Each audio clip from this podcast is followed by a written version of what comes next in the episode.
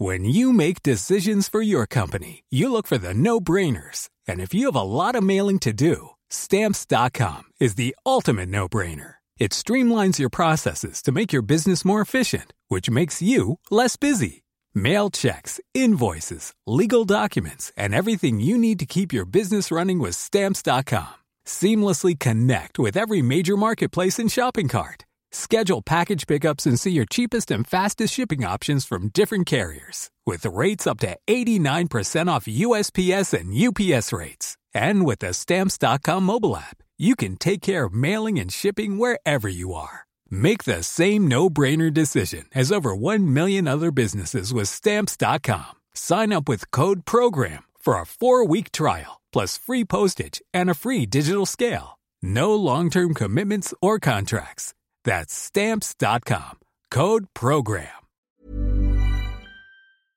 Heraldo Media Group presenta Me lo dijo Adela con Adela Micha. El próximo 16 de junio se puede evitar otra guerra fría entre Estados Unidos y Rusia. Y no es exagerado decir que al hablar de dos países tan importantes, el destino del mundo se juega en Ginebra, Suiza, donde se reunirán el presidente estadounidense Joe Biden con Vladimir Putin, su homólogo ruso.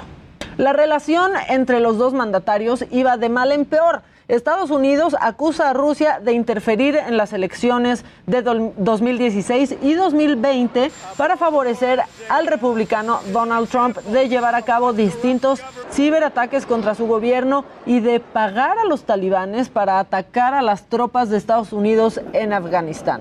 A Biden tampoco le gusta ver tropas rusas amenazando a Ucrania. Estuvo en contra del arresto del periodista crítico Alexan eh, Lukashenko denunció la represión, el encierro y el envenenamiento del político opositor al Kremlin Alexei Navalny. También hay tensiones por el desarrollo eh, de armas. Este marzo, ya siendo presidente de Estados Unidos, Joe Biden llegó al extremo de conceder que Vladimir Putin es un asesino. La Casa Blanca impuso severas sanciones a Rusia. En 2014 lo sacó del G8 y expulsó de su país a diversos diplomáticos. En respuesta, Putin también ha expulsado y le ha negado la entrada a personal diplomático norteamericano. Esto es, me lo dijo Adela. Eh, yo no soy Adela Micha. En su ausencia los saludo a todos ustedes que ya nos escuchan por la radio también. Y así comenzamos el día de hoy saludando, por supuesto, a la cadena nacional del Heraldo Radio.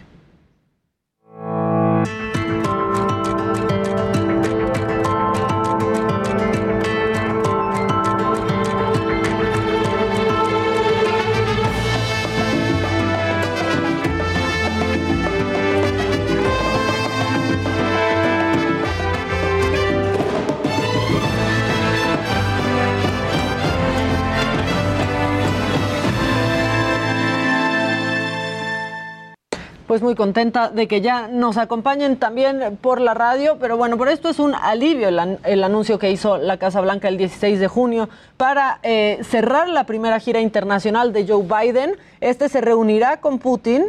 Su objetivo es restaurar la predictibilidad y la estabilidad de la relación entre Estados Unidos y Rusia. Eh, esto pues en un mundo donde pues crece, crece muchísimo.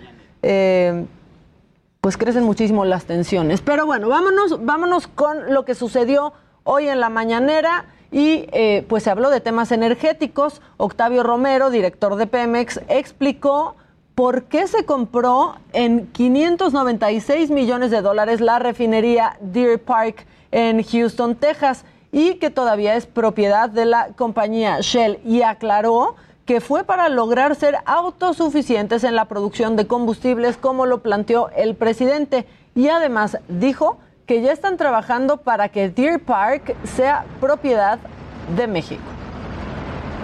Esta decisión se inscribe en el objetivo de lograr a corto plazo producir el total de combustibles que se requieren en México y para lo cual se están rehabilitando las seis refinerías del sistema nacional.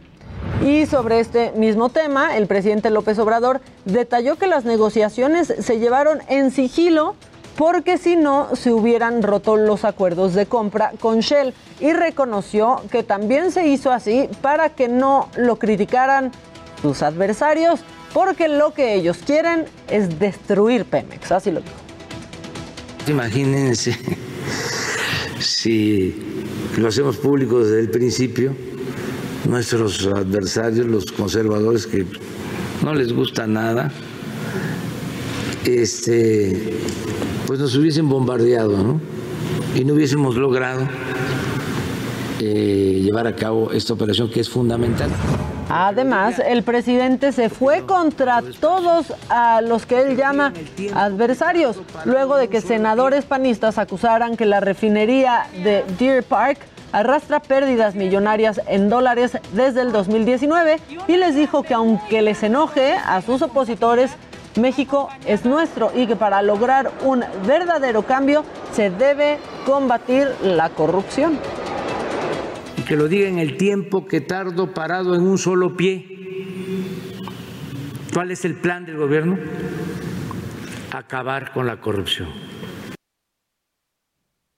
Y en otros temas, el Producto Interno Bruto de México tuvo un comportamiento eh, a la alza durante el primer trimestre del 2021. El Instituto Nacional de Estadística y Geografía, INEGI, registró un crecimiento de 0.8% con respecto al trimestre anterior y tuvo un retroceso de 2.8% con respecto al 2020 pero en la mañanera no se habló del retroceso que tuvo el PIB en un año, tampoco sobre la suspensión provisional que obtuvo cabeza de vaca sobre su orden de aprehensión y tampoco de la línea 12 del metro. Pero de qué sí se habló, Paco Nieto nos lo va a decir porque ya está listo mi compañero desde Palacio Nacional. Paco, buenos días. ¿Qué tal, Maca? Muy buenos días. Pues hoy el presidente López Obrador dijo que está lo que le sigue de contento por la compra de la refinería de Deer Park en Houston, Texas, acompañado del Consejo de Administración de Pemex, explicó que al adquirir el 50.5% de las acciones a la compañía Shell y, así tener ya el 100% México, dejará de comprar combustible en el extranjero en el 2023. Explicó que esta eh, refinería ayudará a ser autosuficiente en combustible, incluso aseguró que ayudará a que no suba el precio de la gasolina y el diésel. Recordó que el costo es de 600 millones de dólares, dinero que saldría de reservas eh, por más de 30 mil millones de pesos que hay en Banobras. Y bueno, el dinero eh, también servirá para pagar la deuda de la refinería al adquirirla. Y bueno, Amaca, en el único eh, tema adicional que se abordó en esta mañanera, el presidente lamentó el asesinato de Alma Barragán, candidata de Movimiento Ciudadano a la alcaldía de Moroleón, Guanajuato, por lo que envió el pésame a sus familiares y llamó a la ciudadanía que no se dejen intimidar y que salgan a votar el 6 de junio. Advirtió que cuando hay abstención, pues domina la mafia, tanto de la delincuencia organizada como la del cuello blanco, por lo que invitó a la gente, a los ciudadanos a salir a votar. Y sí, hoy solamente hubo dos, dos temas que se abordaron, el de la refinería y este de la violencia de candidatos. Faltaron otros temas como el tema de la aviación maca. Muchas gracias, Paco. Sí, estuvo, estuvo larguito, ¿no? Sí, fue una conferencia larga, pero a diferencia de otras mañaneras, eh, pues hemos visto al presidente tranquilo, como él dijo, está contento y pues ya van, van tres días de esta semana que el presidente pues no se sube al ring con sus eh, opositores, ha estado muy, muy sigiloso también, como ya lo dijo, y bueno, pues eh, esperemos mañana que, que hable de los temas pendientes de la agenda nacional. Muy bien, Paquito, ya le llevas la cuenta. Mañana, mañana nos vemos y nos escuchamos para, para ver qué pasa en la mañanera. Claro que sí, Maca. Que estés muy bien. Y en otros temas, la Fiscalía de la Ciudad de México alertó sobre un violador serial que opera en periférico entre las alcaldías Miguel Hidalgo y Magdalena Contreras. Este sujeto tiene 26 acusaciones por ataques. Sin embargo, se sospecha que pudieran ser más eh, y que no se registraron. De acuerdo con autoridades, los delitos se cometen en un corredor paralelo con dirección de norte a sur. Este hombre ya es conocido como el violador del periférico y ahí lo están viendo, nuestros amigos de televisión lo están viendo en la pantalla. Mientras tanto, Andrés N., el presunto feminicida de Atizapán, fue trasladado del penal por motivos de seguridad. Andrés N., presunto asesino serial de mujeres de Atizapán, Estado de México, fue trasladado al penal de Tenango del Valle luego que denunciaron un intento de ataque de reos en Barrientos. El cambio de centro penitenciario fue exclusivamente preventivo. Además, con base a distintos estándares como la edad, tipo de delito y su situación legal actual de procesado, fue uniformado y rapado acorde al reglamento para los internos. Al igual que el resto de la población tendrá derecho al uso de teléfono, acceso a abogados y apoyo familiar. Luego de una revisión médica se estableció que el acusado no presentaba ninguna lesión. Su proceso legal será llevado en el Distrito Judicial de Tenango del Valle, Estado de México. En el primer trimestre de 2021, 2.444 personas fueron asesinadas, donde en promedio 10 mujeres cada día pierden la vida en manos del machismo. Entre enero y febrero de 2021, 142 mujeres fueron declaradas víctimas de feminicidio. Para me lo dijo Adela, Luis Pérez Curtad, Heraldo Media Group. Y en Chiapas, habitantes del municipio de San Juan Chamula hicieron confesar a un hombre el feminicidio de su pareja y lo obligaron a desenterrarla con sus propias manos. El hombre fue atado de los brazos durante mucho tiempo y luego de caer en contradicciones, terminó por confesar el crimen. Los pobladores intentaron linchar a este presunto feminicida, pero decidieron entregarlo a la Fiscalía del Estado. Y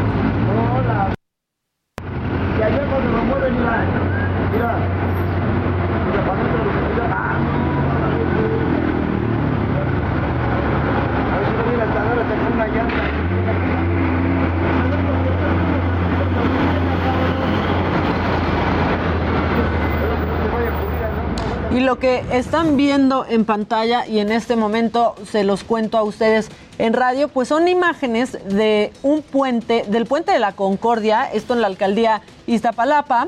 El gobierno de la Ciudad de México revisó ya esta vialidad y la Secretaría de Obras Públicas explicó que los daños en la infraestructura fueron causados por el sismo del 2017. Además, se hizo un diagnóstico para determinar el tipo de reforzamiento que se requiere y que la intervención presenta un 85% de avance, pero el riesgo sigue ahí y las imágenes de este puente están por todos lados. En el panorama general de la pandemia, la Secretaría de Salud reportó el día de ayer 2.483 nuevos contagios para dar un total de 2.399.790 casos confirmados. Además, se registraron 265 nuevos decesos, con lo que el número de fallecidos ahora es de 221.960. Y el primer hombre que recibió la vacuna contra COVID-19 en el Reino Unido falleció esta semana. Su nombre era, y seguramente se acuerdan porque fue nota, William Shakespeare. Y su historia, pues sí, le dio la vuelta al mundo. Aquí en radio ya habíamos platicado de esto. El 8 de diciembre del 2020 recibió la vacuna y las autoridades, recibió Pfizer y las autoridades informaron que la muerte evidentemente no tuvo relación alguna con la vacuna. Aparentemente, tres investigadores del Instituto de Virología de Wuhan estaban enfermos un mes antes de que se revelaran los primeros casos de COVID-19 en el mundo. Estados Unidos ya está analizando esta información, pero hasta el momento no hay pruebas de que la enfermedad se haya originado en ese lugar. Tampoco se han dado a conocer los síntomas que tenían los investigadores.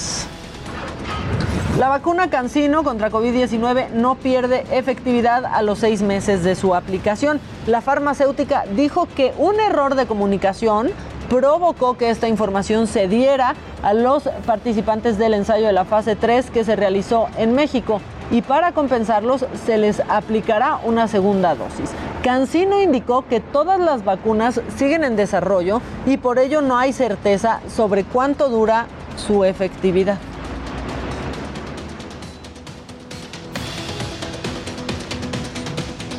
Y justo y justo, justo con, con, este tema, tengo en la línea al vocero de la farmacéutica Cancino Bio en México. Es médico, epidemiólogo, exfuncionario del sector salud y especialista en el tema de las vacunas. Y es que, eh, pues dicen que es reprobable, eh, es probable, perdón, el refuerzo de su vacuna anticovid. Adolfo, ¿cómo estás? Buenos días. Buenos días, Maca. Gracias por el espacio. No, al contrario, gracias a ti. Creo que es eh, necesario que platiquemos sobre, sobre esto, Adolfo, porque sí hubo mucha, mucha confusión con esta, pues con este mail, ¿no? Que se filtró. Ok, yo creo que lo que tenemos que comentarle inicialmente al auditorio y a la población es que la vacuna de Cancino es una vacuna eficaz, segura, hoy en día de una sola aplicación y de fácil manejo. Ese sería el primer mensaje. El segundo mensaje es en relación a lo que hoy estamos aprendiendo de la pandemia. Estamos aprendiendo sobre la marcha y estamos aprendiendo sobre la eficacia. Y particularmente en el caso de Cancino, en el caso del estudio fase 3, lo que decidió la organización en esos 45 mil voluntarios que participaron en cinco países y cerca de 15 mil en México es invitarlos a una extensión de este protocolo fase 3 a través de lo que se conoce como una enmienda para que finalmente los, los voluntarios que recibieron placebo, que no recibieron vacuna, reciban la dosis correspondiente y aquellos que recibieron una dosis, seis meses después reciban una segunda dosis para evaluar la eficacia y con ello tomar decisiones. Exactamente, ¿no? Y, y lo que dicen pues también es, es muy cierto. Todos están, todas las farmacéuticas absolutamente Adolfo, pues están desarrollando esta tecnología y va habiendo ajustes, ¿no? Exacto. Ya, de hecho, alguna, alguna otra compañía americana ya anunció que viene un refuerzo de su vacuna para A los nueve meses, ¿no? Más o menos, ¿no? Y, con esto finalmente está sabiendo esto y no va a ser nada sorprendente que algunas otras compañías farmacéuticas también anuncien. Lo importante en el caso particular de Cancino es que este protocolo fase 3, con esta extensión que estamos teniendo, va a permitir conocer de manera precisa y de forma ordenada y, además en un proceso estandarizado qué sucede con la eficacia después de una segunda dosis y como te decía, con esto tomar decisiones de si se mantiene una sola dosis o se modifica y cuándo debería ser, si es que se modifica el esquema, cuándo debería ser la aplicación de una segunda dosis. Exacto, Adolfo. Es importante sí recalcar, recalcarlo, ¿no? Porque se está haciendo, no, no, prueba y error, porque la verdad es que no ha habido demasiado espacio para, para los errores, pero se está siguiendo este protocolo para que cuando llegue pues a la gente de manera masiva se tengan las más certezas posibles, ¿no? Así es, y algo, algo que es muy importante, Maca, es que la gente que hoy está recibiendo vacuna, estamos hablando de que hemos entregado al gobierno mexicano hasta el día de hoy eh, poco más de 4.6 millones de dosis que se está aplicando a la población, que las personas que han recibido la vacuna se sientan seguras que tienen una vacuna eficaz en este momento. Adolfo, ¿esta vacuna está contraindicada en personas con algún tipo de eh, padecimientos? No tiene ninguna contraindicación, excepto lo que se dice en el inserto es que si existe en un momento dado alergia a alguno de los componentes, podría ser un motivo de contraindicación, pero está indicada en sujetos por el momento con edad igual o mayor a 18 años sin tener ningún límite de edad hacia arriba. Todavía estamos corriendo estudios para, para, población menor y esos están en proceso. En cuanto se tengan resultados, se presentarán a las autoridades regulatorias para hacer algún cambio. justo para allá iba mi pregunta, porque hay eh, pues distintas, distintas vacunas que ya se están aplicando para, para menores. ¿cómo en cuánto tiempo eh, Cancino podría tener ya estas, pues estas pruebas para poderse aplicar a, niños? Eh, en cuanto tengamos resultados, porque esto nada más para comentario tuyo se está haciendo eh, se está terminando un estudio en China, en cuanto tengamos resultados y ya se puedan liberar y se presenten, lo, lo, compartiremos con ustedes. Pero como bien lo mencionas, al igual que otras compañías que en el caso particular de Estados Unidos ya abrieron la ventana entre 12 a 18 años y hay algunas otras compañías que están haciendo investigación incluso en, en, en pacientes pediátricos con seis meses en adelante, ¿no? Entonces se está avanzando y se está construyendo la historia para poder permitir que la vacuna, de acuerdo a los resultados, pueda ampliarse la población objetivo a ser vacunada. Adolfo, en nuestro país ya se ha abierto la vacunación a embarazadas.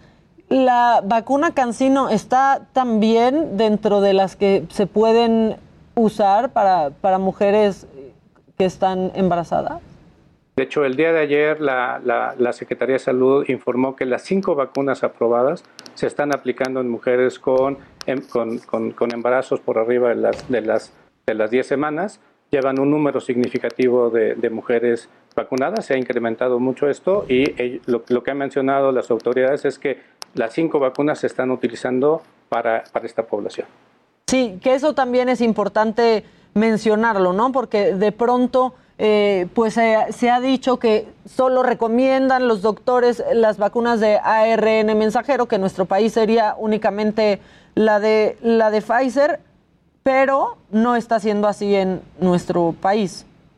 De hecho, es, es importante mencionar por los riesgos que tenemos de la infección de COVID en embarazadas, dentro de los que hay que destacar partos prematuros e incluso el tema de muerte materna, eh, por ese motivo, la Organización Mundial de Salud y en el caso particular la CDC de Estados Unidos han informado que cuando haya este tema de riesgo-beneficio, hablar con la embarazada, explicarle los riesgos y potenciales beneficios y ser aplicado. Y se está construyendo información de la seguridad de las vacunas en mujeres embarazadas, ¿no? Y por ese motivo el gobierno mexicano ha tomado la decisión de que sus cinco vacunas se pueden aplicar a esta población.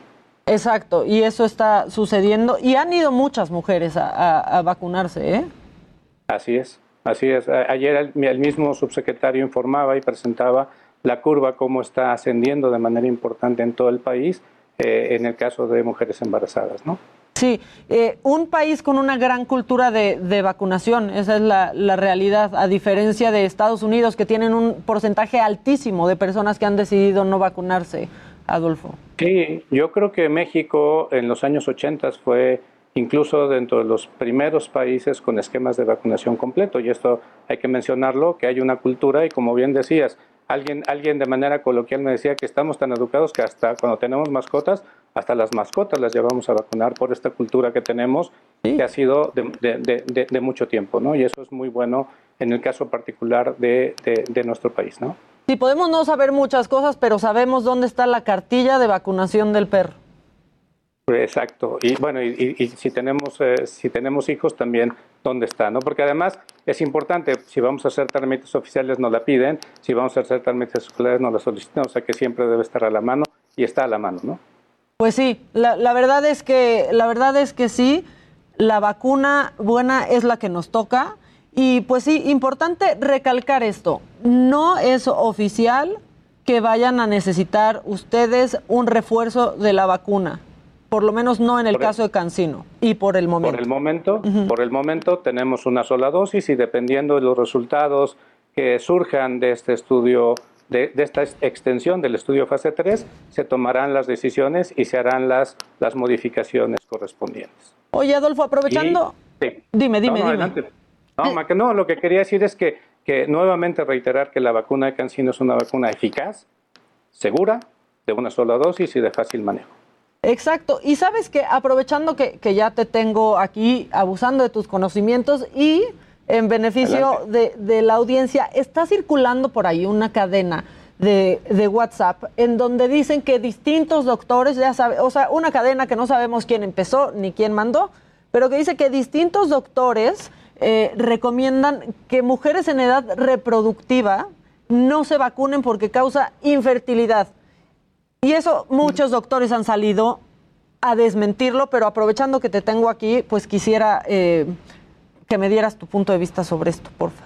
Yo creo que eh, el comentario inicial es, todas las vacunas que están aprobadas en México son seguras y eficaces. Ese es el primer mensaje. El segundo mensaje es que no hay ninguna evidencia hoy en día disponible que tenga un efecto en, mujeres o en hombres en edad reproductiva, que tenga un efecto negativo o un efecto eh, en relación a fertilidad. Entonces, por lo tanto, debemos de cuidar este tipo de información porque eso puede motivar que en un momento dado las personas tengan cierta preocupación o cierto riesgo o cierta, cierto temor de ser vacunadas. Hoy en día no existe ninguna evidencia al respecto. Pues sí, la verdad es que solo hablar de esto hasta el cansancio e ir desmintiendo estos culebrones que, salen por, por, WhatsApp. Muchas gracias, eh, Adolfo. Él es Adolfo Hernández Garduño y es vocero de la farmacéutica Cancino Bio en, en nuestro país. Y pues no perder esa cultura de vacunación que, que tenemos también arraigada en, en México. Esa, ese es el reto y eso es lo que debemos hacer. Vamos un corte, seguimos con mucho más, ya volvemos por el Heraldo Radio y el Heraldo Televisión.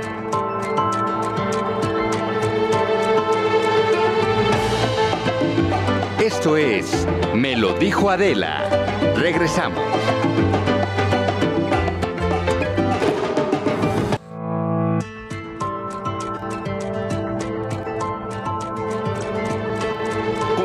en Dijo Adela.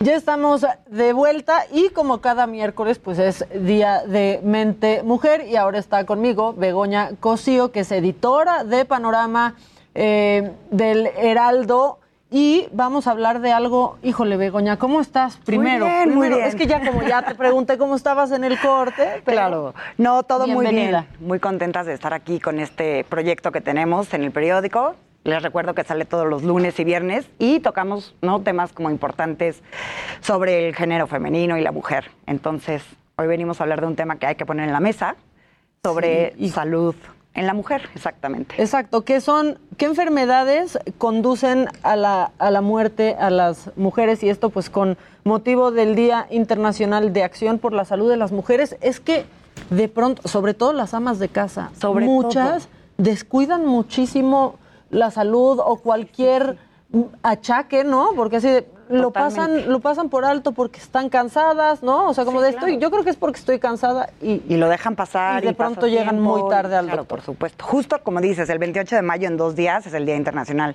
de la Acción, de, perdón, de Acción por la Salud de la Mujer. Y sí, como dices, hay como dos factores muy importantes. Este sedentarismo del que hablas, ¿no? Que crea que el primer lugar de enfermedades para la mujer son las cardiovasculares, que responde como al sedentarismo y a los pésimos hábitos que tenemos en este país, ¿no? Al cero comer bien, a tener una alimentación y nutrición, pues, no, no que no es la mejor. Y el segundo es este, el cáncer cerdio, eh, cervicuterino, ¿no? Ajá, cáncer de cuello uterino y de mama. Que es lo mismo justo que estabas platicando, Maca, que es este punto de no irte a checar, de no ir al doctor, esta como cultura que tenemos de, todo pasa y, no pasa, y al final, pues este, justo de esto hablamos en el artículo, de esta brecha de género que no hay como instituciones dedicadas para la salud de la mujer.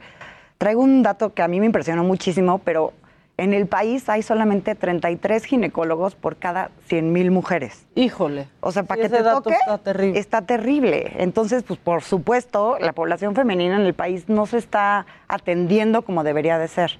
Sí. Y por lo mismo, esta, esta educación de, de salud reproductiva pues va muy mal y tenemos que como que hablar del tema de, de tener más instituciones que se dediquen a la salud de la mujer.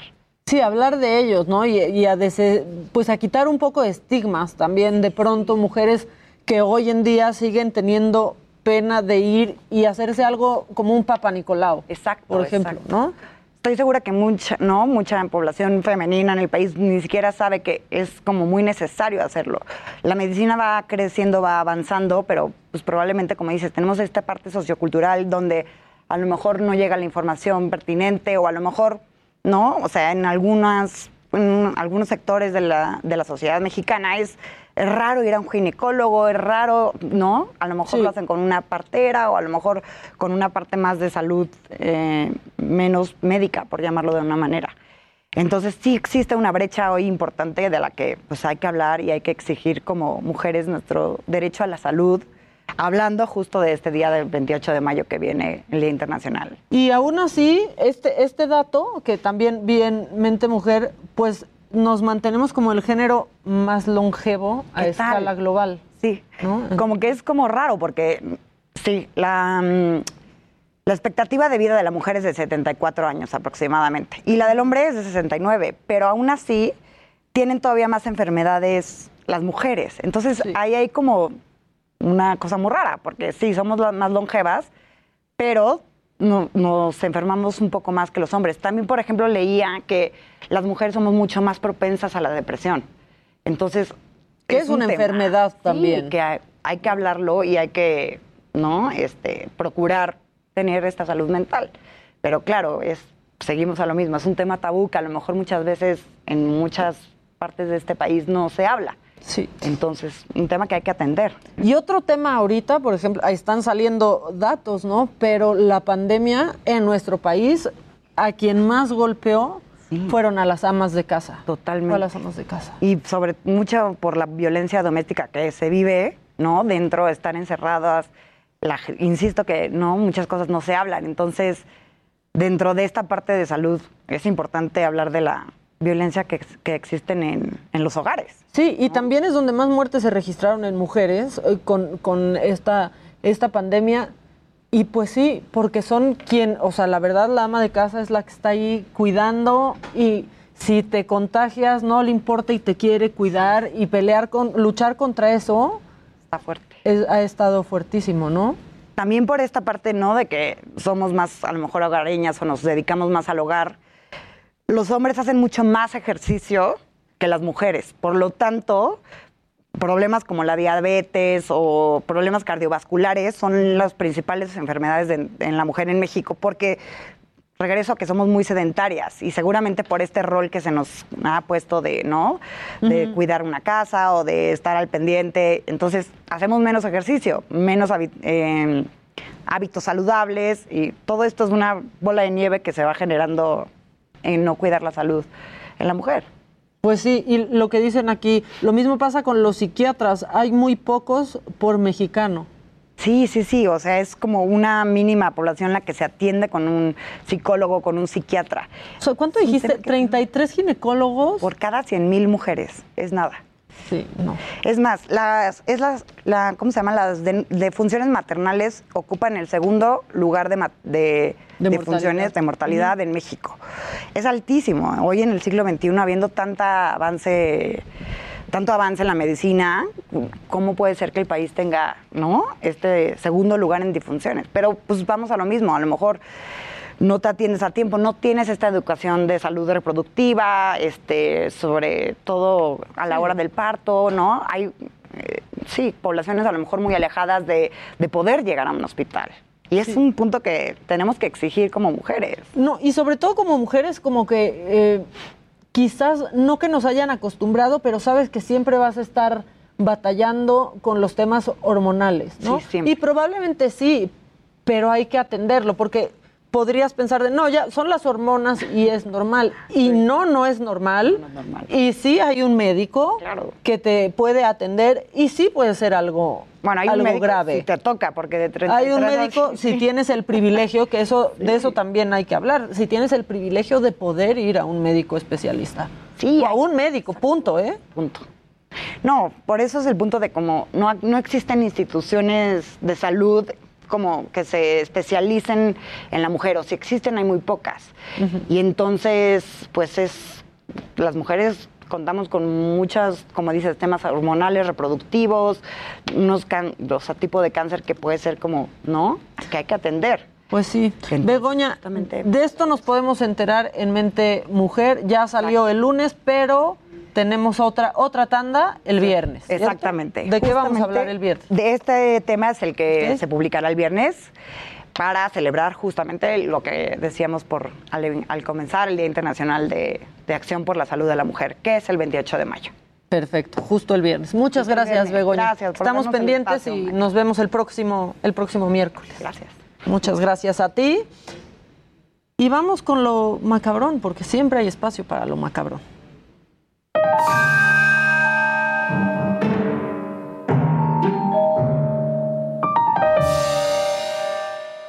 Bueno, vamos con lo macabrón porque ya estamos en la recta final, en la recta final, estirando la liga con los eh, candidatos y Dolores Padierna que va por la alcaldía Cuauhtémoc. Pues anda, hasta a mí me llegó, ¿eh? Como vecina, me llegó un papelito que iba a juntarse con algunos vecinos y pues aquí está el resultado de estas reuniones. Vamos a ganar, vecinas y vecinos más del doble. Ya voy muy arriba en las encuestas. Pero la principal encuesta es la de ustedes el próximo 6 de junio. Les vengo a invitar a apoyarme para ser la nueva alcaldesa de Cuauhtémoc. Yo no sé fallar.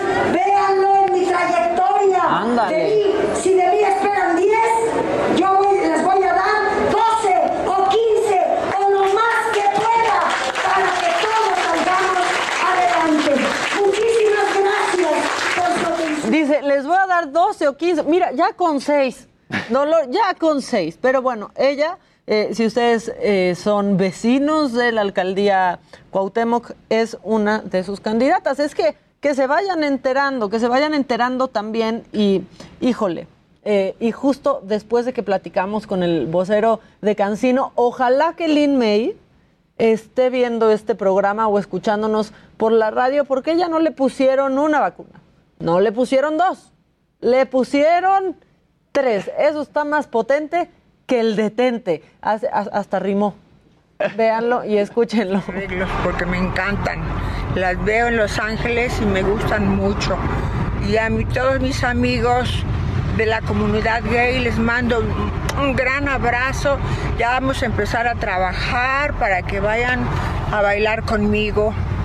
Ya se está componiendo todo, ya me puse las tres vacunas, las dos cubanas y la belga. No, Así ya. es, ¿Cómo- los amo, es esa vacuna belga? los quiero mucho. No me olviden, conéctense, pues no sé que- que- a quién le estoy hablando.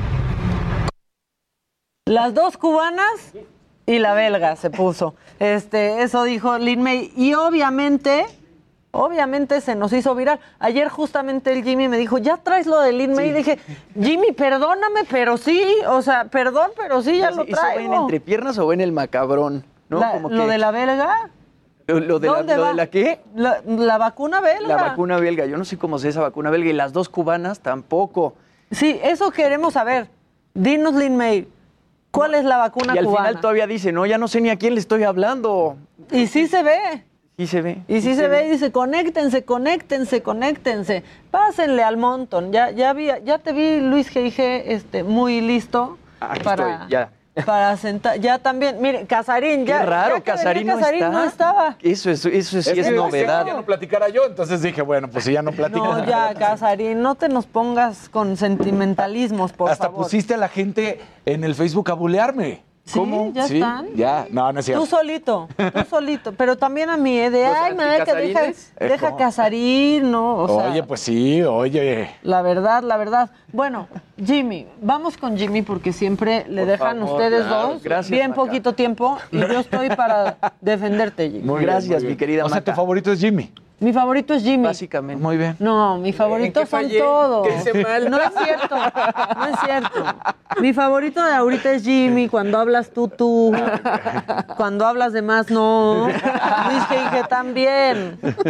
Oigan, pues, ¿se acuerdan que estábamos hablando de Sergio Mayer Mori cuando fue? ¿Ayer o? Ayer, ayer. Ayer, fue ayer. Sergio Mayer Mori... La mano de quien le da de comer. o sea. Exacto, salió a decir que odia RBD, que canta las canciones nada más por contrato, que no sé qué, que no sé cuánto, las redes se le fueron encima y ahora Sergio Mayer Mori publica en Instagram al día siguiente pidiendo perdón. Ah, ya pidió perdón, ya ya lo pidió corrieron. perdón. Ahí está lo que puso en Instagram, se los voy a leer. Dice, quiero pedirles disculpas a todos y a todas las fans de Rebelde y a mis compañeros en este proyecto. Lamento mucho lo que pasó. Me equivoqué al expresarme como lo hice y siento mucho haberlos lastimado. Les prometo que estoy aprendiendo de ustedes. Abajo puso, tengo que aceptar la lección de humildad que me tocó aprender en estos días por mi actitud soberbia y las palabras que usé.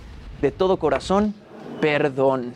¿Quién Porque se la cree? ¿Quién sabe quién se la crea? Sí, exacto, porque lo regañaron. Por ahí también, este, pues todo ¿Quién lo habrá regañado más? ¿La producción o, O sus, sus papás? papás, sí, Porque los dos son hombres de Claro. medios, ¿no? Entonces. Sí, seguro Sergio Mayer le dijo, mijito, y Bárbara también, mijito, ¿cómo no se te muerdas la ocurre?" mano, no muerdas la mano que te da de comer. Por ahí muchas personas también eh, comentaron esa publicación, justamente decían, ¿qué dicen mis jefes que si no pido disculpas me corren?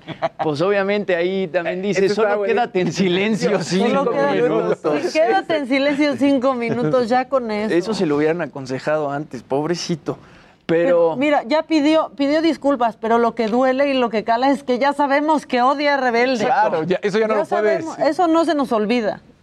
Eso no se nos va a olvidar. así Sergio Mayer Mori, luego en otras cosas, ya sabemos por qué Matthew Perry estaba triste en la reunión de? Friends. Sí, se veía como A ver, ¿por qué estaba jetón? Parecía Estaba- que estaba con ribo encima. Exacto. parecía que traía algo encima. Justamente las personas salieron a decir, ¿qué le pasa a Chandler? ¿Qué le pasa a Matthew Perry? Ahí, mira, vamos a escuchar. Como que habla ajá, con las palabras Arrastrando. barridas, ajá, como arrastrando palabras y todo el mundo pues se preocupó justamente porque Matthew Perry pues tuvo un problema muy fuerte de adicciones, muchos años. Claro. Él en sus palabras dice que tres años de la grabación de Friends ni siquiera se acuerda. O sea, él fue muy adicto al alcohol, fue muy adicto a Pues las no podía contestar ninguna pregunta. O sea, no podía contestar las Es cuando preguntas era que estaba haciendo delgado David en- Schwimmer. Sí, sí. Y entonces ya ayer salieron a decir que justamente le tuvieron que hacer un procedimiento dental de emergencia. O sea, le hicieron una cirugía dental y por eso es que en el tráiler de la reunión pues lo vemos tan apagado, lo vemos barriendo palabras y lo vemos pues como lo vimos, ¿no? Todos los demás como muy para arriba con mucha actitud y pues al pobre como que hasta lo volteaban a ver así de carnal, ¿estás bien? para un día Es que más, justo lo ¿no? pensé, ¿no? Sí, Pues ya lo, pospusieron un año. Exacto. Ya un día. Y es, y es que con una cirugía de muela, pues sí, no, no, no, no, la pasas. no, bien. no, no funciona. Y ad- además Matthew Perry aprovechó la reunión de Friends para sacar su línea de merchandising, sacó por ahí eh, una playera, sacó un hoodie, sacó una playera que decía couldn't be more, vaccinated, no podría estar más vacunado. Y la gente también le tiró durísimo en Twitter que por qué se aprovecha de la vacunación y no sé qué. Los haters de redes de, de- que, que bien conocemos. Claro. Este, pero están padres las playeras y las hoodies de, de Matthew Perry, así que pues métanse a verlas por ahí a su página de internet porque tienen envíos a México. Entonces, si son fans de Friends, en una de esas les gusta por ahí el hoodie, hasta bandanas para perros Por sacaron. ahí no queremos el hoodie. por ahí no. Sí te, sí te digo. Sí te encargo. Sí te encargo que, que no digas, que no digas cosas. Que no, obscenas. Exactamente. Así Matthew Perry y así. O de tus gustos Sergio personales, Mayer. ¿no? Igual es lo que estaba compartiendo. ¿Qué pasó, molestes Casarín? ¿Qué pasó? Casarín. Por eso, va- sigue hablando tú, Jimmy. Te da la mano. Híjole. Mira, mientras más digas, más notas te quitan. Así, Exacto. ahí, eh, Te están quitando. o sea, Exacto. la producción me está diciendo. Ve que Jennifer Aniston sigue igualita. Guapísima. Está Esa mujer es sí guapísima. está o sea, bueno, pon tú que no idéntica, Sí, pero se ha conservado pero se ve muy bien. Sí, igual. Lisa Kudrow. ¿Y Ross? Bien. O bueno, este. ay, ¿Cómo se llama? Se. Matthew, no, No, David Schwimmer. David Schwimmer. Se ve grande, pero también se ve bien, ¿no? Como que él Claro, no parece que se haya metido. no los ha golpeado tanto la No vida. los ha golpeado No, es que tanto la Matt vida. LeBlanc también. Sí, se Matt ve golpeador. Joey. Joey. Y cano, es que está canosísimo. Canosísimo, Claro. sí, se Es dejó el pelo completamente blanco. Es- son como de los que no, pues no se botoxearon, no se pintaron el pelo, como que aceptaron mejor su No edad. se mantuvieron, no se dieron Exacto. mantenimiento. Exacto, no se dieron mantenimiento, básicamente. Muy bien, ¿qué más? ¿Qué más? Pues hay autoconcierto de Patilú este domingo 30 de mayo para todos las mamás y los papás que nos ven. Todavía hay boletos a la venta. Yo platiqué con Patilú y con Tatiana y esto fue lo que me dijeron. Amiguitas, amiguitas para siempre, amiguitas. Es un, un concierto muy esperado después de un año de estar encerrados, los niños, imagínate, sin ir a clases, sin convivir con sus amiguitos de la escuela. Y pues bueno, ahora en esta serie de autoconciertos que está preparando Ocesa, imagínate regresar con un escenario de, este, de esta magnitud, eh, con grandes artistas que lo han pisado y nosotros ser como la única opción infantil, así es que, pues bueno, yo más que honrada de cantar con la reina de los niños. Esta canción de Amiguitas, Tatiana la mandó a hacer y justamente habla de eso, de que somos diferentes, eh, una de pelo lacio, una de pelo chino. Al final, todas las niñas somos bonitas, no importa si son altas, si son chiquitas. Eh, es importante que se sientan así y eh, importante también educar a los niños desde chiquitos a, respetarse, a ver que la unión hace la fuerza, a portarse bien con los otros niños para que jueguen contigo y que tengas amigos no sé, darle un consejo a las niñas desde que son chiquitas eh, a estar unidas y a sentirse lindas y bonitas. Ver que las diferencias nos hacen eh, irrepetibles e y únicos, pero que también nos hacen eh, unirnos, ¿no? O sea, tú eres diferente, tú eres de otro país, tú hablas tal cosa, tú eres de otra religión, tú eres de otra preferencia, o sea, y, y eso es el mundo, eso es lo maravilloso del mundo, que es una diversidad hermosísima y que todos merecemos respeto y todos merecemos mucho amor. Entonces, domingo a la una de la tarde todavía pueden comprar boletos por Ticketmaster, tanto para el autoconcierto como para verlo en streaming si es que no pueden ir, ¿cierto? Así es. Exacto. Súper tipaza, ajá. Y como que vino a reemplazar. Tatiana. Es una es tipaza. tipaza, Tatiana. Bueno, también tu prima, pero a tu prima no la conozco. Es prima de Jimmy Sirvent. Ajá, Pati. Pati Lu es mi prima y por ahí también Tatiana ya estábamos platicando que somos primos postizos y no sé qué tanto. Se presentan este domingo, eh, 30 de mayo, autoconcierto en el Autódromo Hermanos Rodríguez y todavía pueden comprar boletos. Así que Oye, está súper bueno ese plan. está chido. La verdad, porque, o sea, bueno, ha habido pocas cosas para, para niños. Ah, mira, tú ¿Quieres ir con mis hijos? No, ¿Los quieres no, llevar? No, no, no, no, pero te podemos tía. conseguir. Estén abajo del co Va a ser como lo que nos platicabas de que ya es zona cerrada como por corralitos. espacios. Sí, Corralitos. Sí, yo también pensaba que por ser niños igual los dejaban como, había como una zona especial para niños, pero no, también son las zonas separadas por coche y al lado del coche hay un espacio como de que serán tres metros cuadrados en donde te puedes bajar y puedes ahí, pues tienes espacio para estirar las piernas y para bailar. No, y que los niños bajen del coche, Sí. porque también. Claro, porque que- más van a querer bailar estas rolas, porque para eso son, ¿no? Yo digo que, que aquí, pues el que tiene hijos debería de hacer sí, una vas, nota. Luis. Luis, debería de hacer este, una nota el una domingo. nota. Investigación antropológica al respecto, creo- ¿no? Sí. Los boletos de backstage ya están, diga. Yo te consigo. Bueno, O sea, puede, puede ser, puede ser, no lo descartamos. Me- Me va a odiar ahora mi amiga la doctora, esposa de Luis Heige.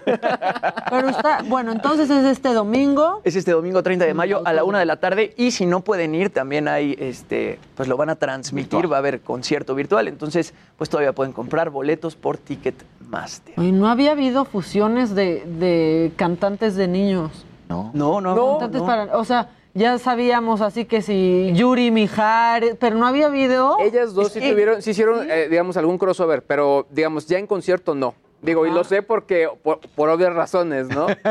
Pero sí me topé que Tú tuviera... te sabes todas las canciones. Pues en este momento sí, en este momento sí. Y, y- y bueno, justo el tema de los conciertos sí es como de lo nuevo, ¿no? Pero ya habían tenido algún, algún tipo de encuentro. Muy bien, y ya va a llegar el lunes cantando, no me quiero bañar, no me quiero bañar. Exactamente. Oigan, y bueno, Kevin Spacey regresa al cine después de pues las acusaciones fuertísimas que hicieron en 2017 varios jóvenes que estaban en este teatro que se llama Old Vic de Londres, en donde él era este director artístico, pues varios chavos lo acusaron de abuso sexual, varios chavos lo acusaron de acoso sexual. Esto hizo que lo sacaran de House of Cards en 2017 y ahora consigue su primer papel desde estas acusaciones en una... actor. Es un gran actor. Y nunca pasó de, de acusación, ¿verdad? O sea, nunca hubo realmente. Nunca lo, o sea, nunca le dictaron ninguna sentencia, realmente fueron esas acusaciones de, de 2017 y luego salió otra acusación en 2018 y luego salió otra acusación en 2020, pero ninguna de ellas como que, o sea, ninguna ha desembocado en alguna acusación real o en alguna, no lo han condenado a nada, vamos, algo para eso. Eh, regresa al cine en una película italiana que se llama El hombre que dibujó a Dios, dirigida por Franco Nero, que relata la historia de un hombre que dibuja retratos escuchando la voz de las personas. Por ahí también se empezó a hacer mucho ruido en redes que decían que él iba a encarnar a un detective que investigaba un caso de pedofilia. Ahí empezaron a hablar en redes, en redes hablan mucho. Al final salió el productor de la película y dijo que esto es completamente falso. Entonces, bueno, Kevin Spacey está de regreso en el cine y como dices, es un gran actor. American Beauty es una película increíble y bueno, lo que hizo en House of Cards también. Habrá que- que ver también si, si no hay grupos, porque de pronto eh, se empiezan a organizar que quieran boicotear incluso la...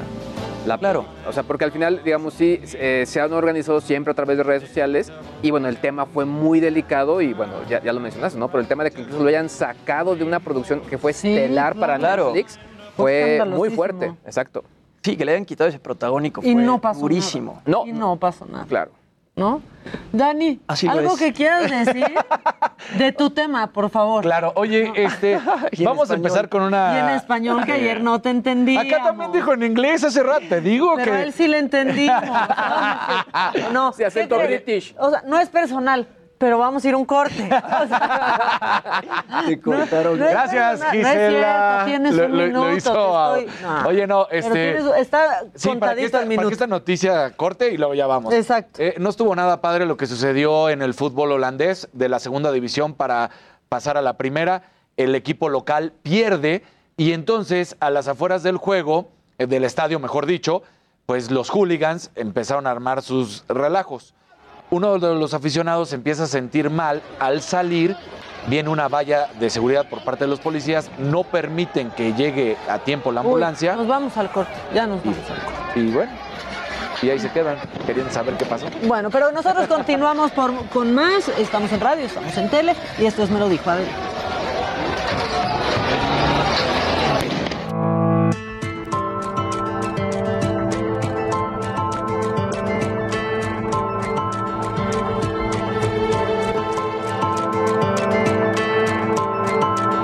Continuamos en Me lo dijo Adela.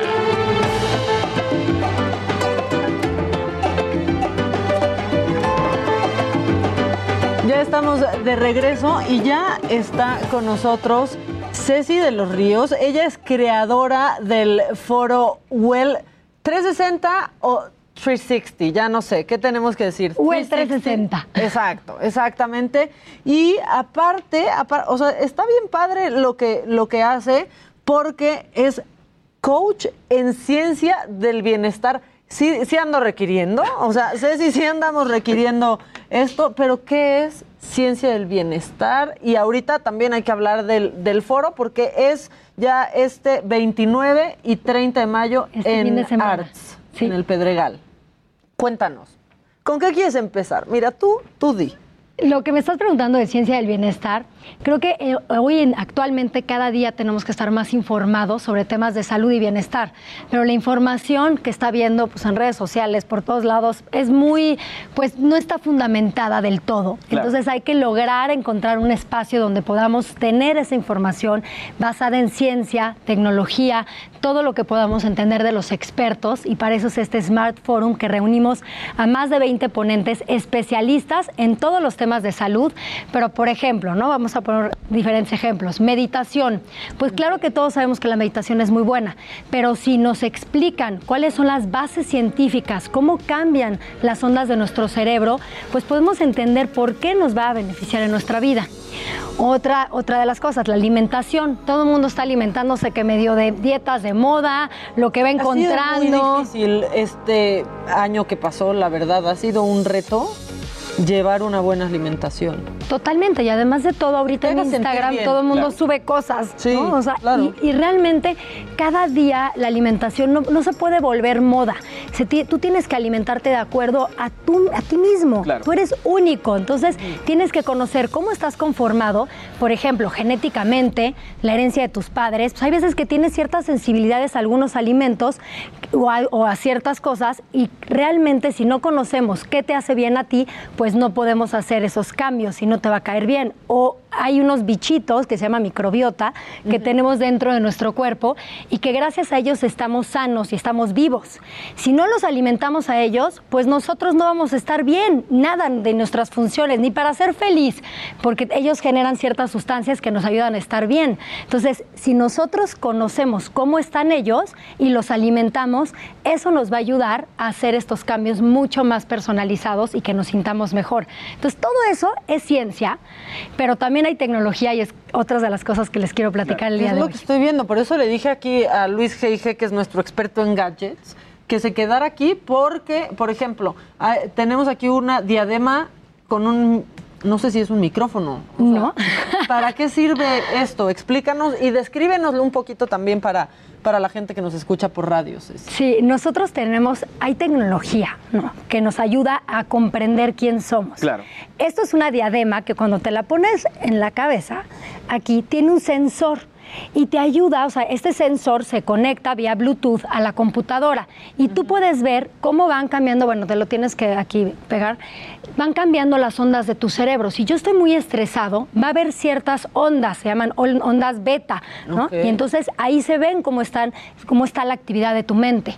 Pero si yo estoy en un estado de relajación, si medito, por ejemplo, van a cambiar esas ondas, se van a convertir en ondas un poco más lentas, ondas alfa, que inducen a que yo pueda estar más tranquilo. Entonces, ¿de qué sirve esto? Pues de ir conociéndonos, de comprender para hacer cambios, porque entonces a partir de ahí yo ya sé, ah, ok, ya, ya me funciona el meditar porque me ayuda a cambiar las ondas de mi, de mente. monitorear. Y es que Exacto. Parece, para, para radio, literal parece uno de estos este, audífonos con diadema, ¿no? Sí. Para que entiendan un poco cómo va, pero eh, lo que sería el micrófono Es va en la frente y es un sensor.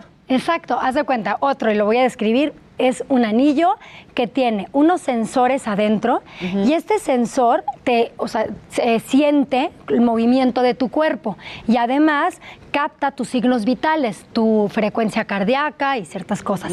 Entonces, ¿qué, ¿qué hace esto? Oxígeno no, pero sí toda tu presión sanguínea. Entonces, cuando tú te duermes con él, sabe qué, qué sucede en la noche, si te moviste mucho, cómo fueron tus pulsaciones, etcétera. Y al día siguiente tú revisas en tu aplicación y te da un score de cómo es tu sueño. Claro. Si tu sueño fue profundo, si pudiste entrar a, a- a sueño REM, que es cuando estamos soñando, o si estás listo al día siguiente o no, te marca un score de, de si estás listo, ¿no? Si Claro. tienes energía para el día siguiente, si tu sueño fue reparador. Entonces, este es otro de los, de los gadgets, ¿no? De tecnología que es buenísimo. ¿Para qué me sirve?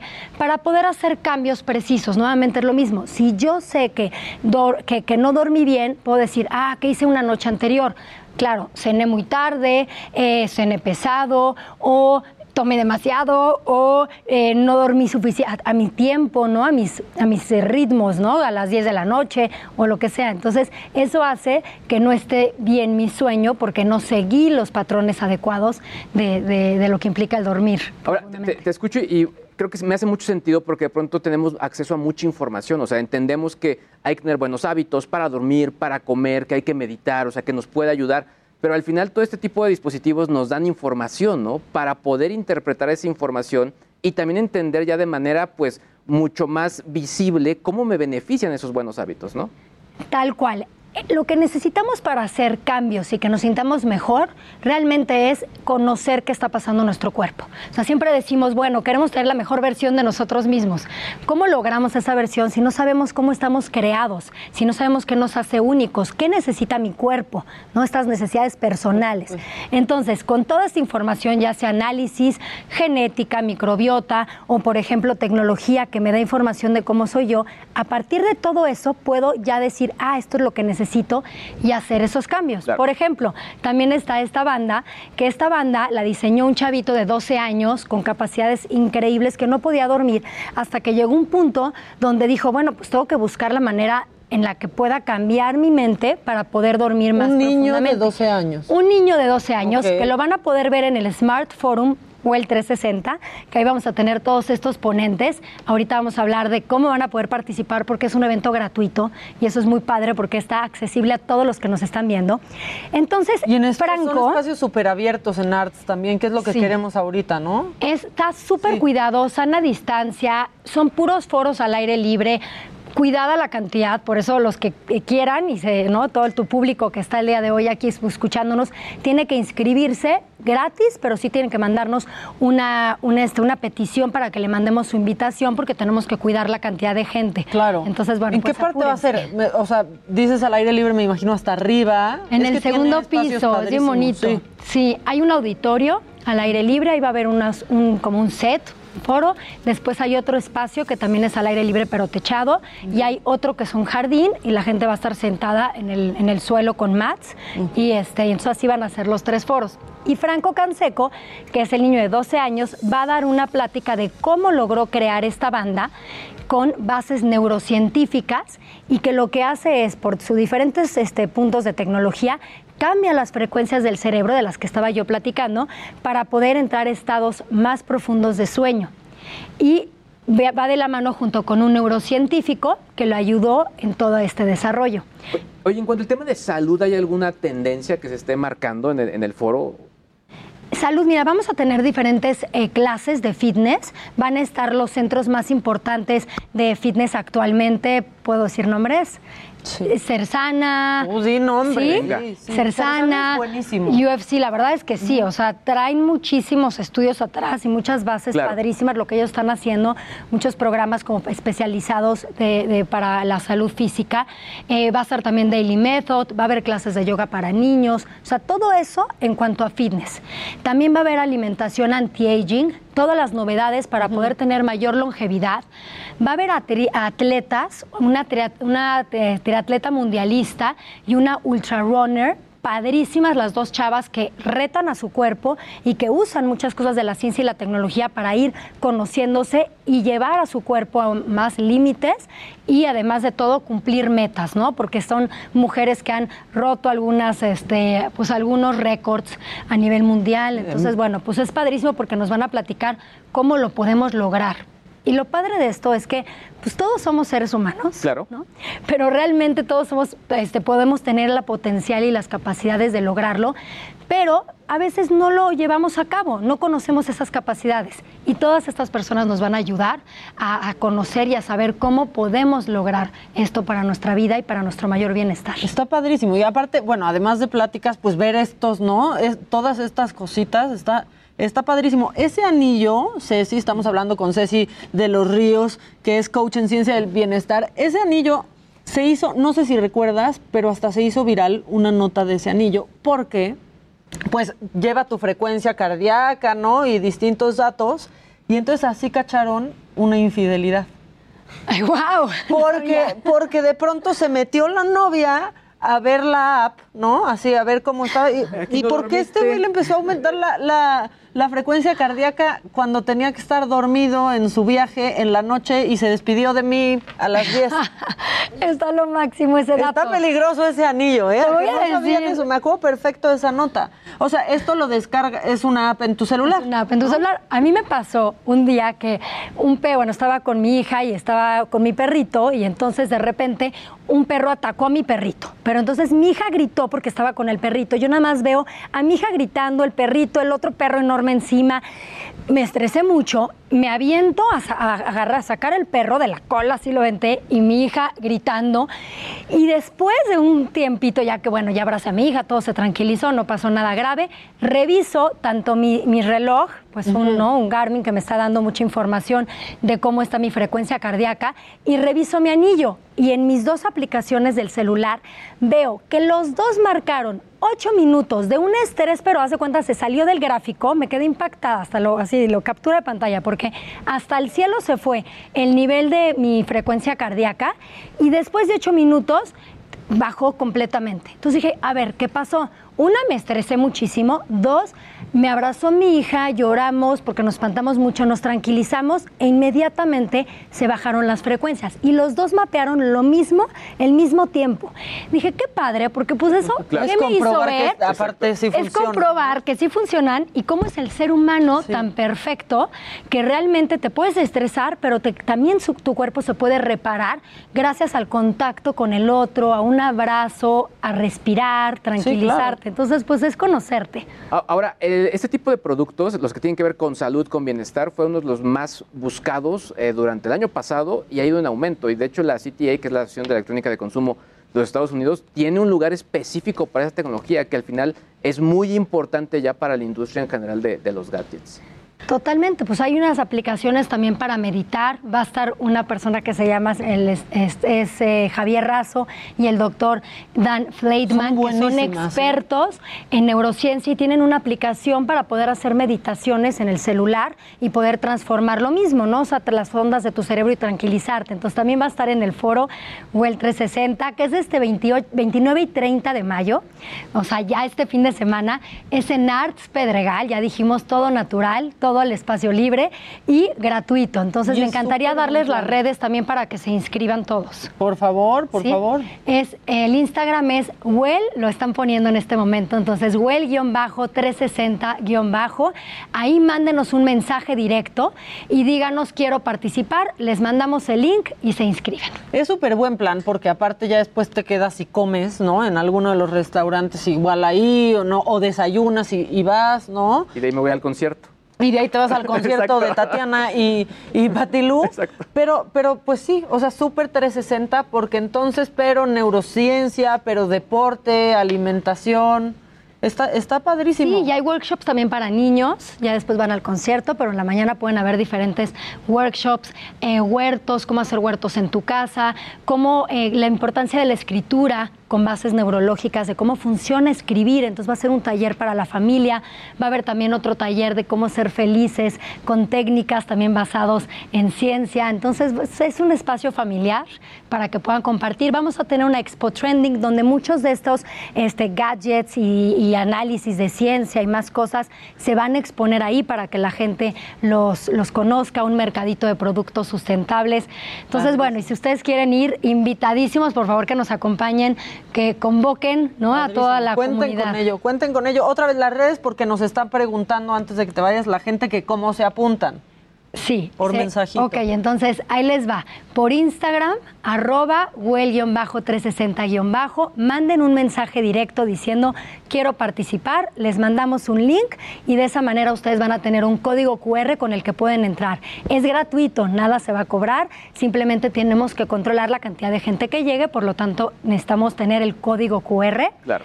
Este, entonces de esa manera se pueden conectar. También vamos a estar subiendo contenido en YouTube, en nuestra plataforma de justo Well les preguntaba. 360. Tenemos cápsulas de todos estos temas de biohacking, de alimentación consciente, de smart cities, cómo se van a convertir las ciudades en toda esta tecnología, lo que viene, estas ciudades inteligentes. Va a haber temas de movilidad sustentable también, eh, de mucha súper sustentabilidad. Sí, 360, Maca. Ceci de los Ríos, muchísimas gracias. Este sábado y domingo en Arts Pedregal. Así es, pues, los esperamos. Padrísimo. Gracias. Muchas gracias. Nosotros seguimos con más, seguimos con más.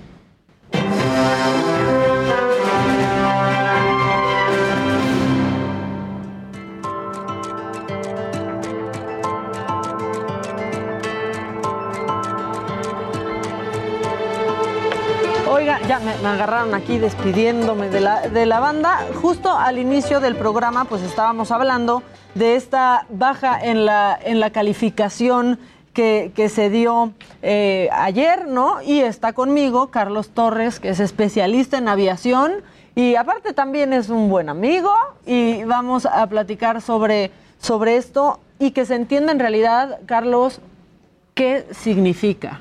Así es. Bueno, Maca, pues un gusto saludarte. Igual. Eh, y pues sí, una mala noticia ayer. eh, justo comentamos que hace 10 años la aviación la Autoridad Aeronáutica Mexicana sufrió una degradación por parte de la autoridad norteamericana. Es bien importante entender que son, digamos, lineamientos que están fijados a través de la Organización de Aviación Civil Internacional y que México, como, como cualquier otro de los países en el mundo, está obligado a cumplir. De acuerdo con esta última auditoría que arrancó en octubre y concluyó en febrero, a criterio de la Agencia Federal de Aviación de Estados Unidos, México no cumple con algunos de los parámetros necesarios para garantizar la seguridad operacional de las aerolíneas nacionales, tanto comerciales como de carga y cualquier otro tipo de operador aéreo. ¿no? Esas son fundamentalmente las razones por las cuales determinó la autoridad y ayer se dio, pues digamos, esta noticia que tendrá que quedar formalizada en los siguientes días. Que hay que decir cosas. Esto ya había pasado.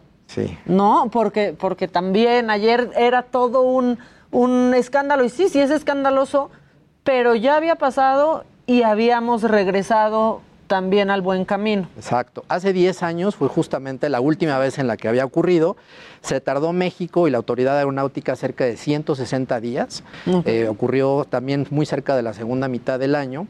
Y en ese momento, pues las aerolíneas eh, pues hicieron la tarea junto con la Autoridad Aeronáutica. El gobierno de México en aquel entonces destinó una buena cantidad de recursos para justamente recuperar la categoría.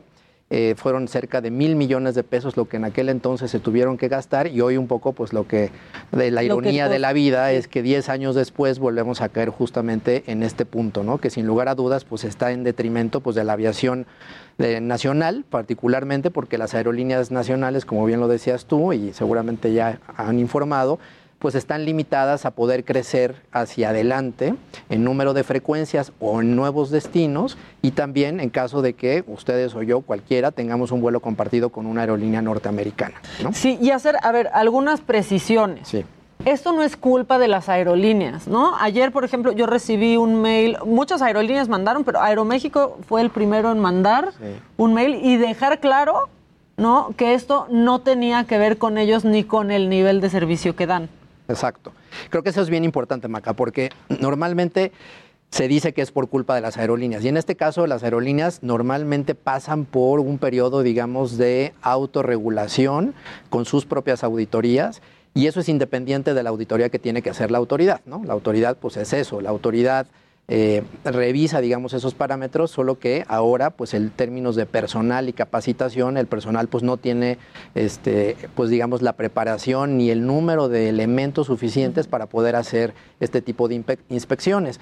Decía yo que no solo es para la aviación comercial, también estos inspectores, un poco para que lo entienda nuestro auditorio, tienen eh, la posibilidad de hacer inspecciones a aerolíneas de carga o cualquier otro tipo de operador aéreo, taxis aéreos, avión- aviación privada. Entonces, el escaso número de personal, pues justamente limita a que se pueda cumplir con parámetros que son los internacionalmente aceptados.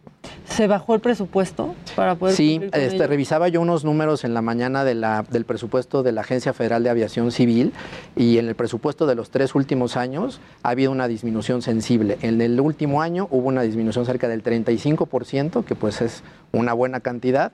Y me llamaba la atención ayer en algunas entrevistas, y no sé si tú lo escuchaste, al director de la Agencia Federal de Aviación Civil, que es un eh, piloto eh, eh, aviador retirado, que mencionaba que pues simplemente como que no habíamos hecho la tarea, ¿no? Es decir, que las últimas observaciones que se habían dado después del 23 de abril simplemente no habían sido consideradas por la autoridad de Estados Unidos y que esa había sido aparentemente la razón por la cual nos habían degradado de categoría, como si esto fuera un ejercicio que se hiciera simplemente de unos cuantos sí. meses, ¿no? Y yo te tenía una, una, una lista y traigo mi, mi- acordeón, porque Amo esto es, como para, esto, esto es como para lo, para lo macabrón. A ver. En, en la lista, ¿en qué países, con qué países vamos a compartir la categoría? Cállate, Carlos. Eso está macabroncísimo. está macabroncísimo. Mira, te va Bangladesh, Malasia, Ghana, Venezuela, Pakistán, Curazao y Tailandia. Y ahora México. Diría el presidente, con todo respeto para esos países, pero no queremos estar en esa. Y ahora que mencionas al presidente, seguramente escuchaste que el lunes previo a que se hiciera este anuncio se le preguntaba en la mañana si esto lo consideraba grave o no. Y el presidente dijo que no, porque finalmente las aerolíneas mexicanas solo volaban en el territorio nacional, cuando tú y yo sabemos que pues, el mercado más Pues, importante que tienen las aerolíneas mexicanas pues, es el mercado norteamericano. Un dato que es eh, revelador, el 70% de los vuelos internacionales que hace México con otros lugares del mundo es con el mercado norteamericano. Entonces, ahora que viene el periodo de recuperación, justo producto de la vacunación en Estados Unidos y la recuperación económica, pues justamente en este periodo, pues las aerolíneas mexicanas estarán de alguna manera en desventaja respecto de las aerolíneas en Estados Unidos. Que eso está macabroncísimo. A ver, te voy a, te voy a hacer estas preguntas. Muchas aerolíneas ahorita pues suspendieron ciertas rutas y estaban operando en código compartido. Exactamente. Eso va a poder, van a poder seguir operando. Mientras tú tengas código compartido, el código compartido no puede operar, pero si yo tengo una, una, opero tres rutas diarias entre México y Miami, las puedo seguir haciendo. Puedo disminuirlas, pero no puedo aumentarlas. Es decir, si el día de mañana hay mayor demanda de pasajeros para volar entre México y Miami, ninguna aerolínea o ningún operador en México va a poder incrementar sus operaciones respecto de lo que tiene hoy. Ahora, las rutas que se suspendieron durante pandemia, que se suspendieron muchísimas, ¿las Pues sí. pueden retomar? Se pueden retomar una vez que salgamos del periodo O sea, de ahorita categoría. no. Ahorita no. Eh, las estimaciones más optimistas pues, son entre 4 y 6 meses, lo que nos podría llevar. eh, el ¿Cuán- ¿Cuánto dijiste? cuatro- 160 días, 160 el- días nos tomó la, otra vez. Ahora extraoficialmente meses, se comentaba de eh, cuatro a seis meses.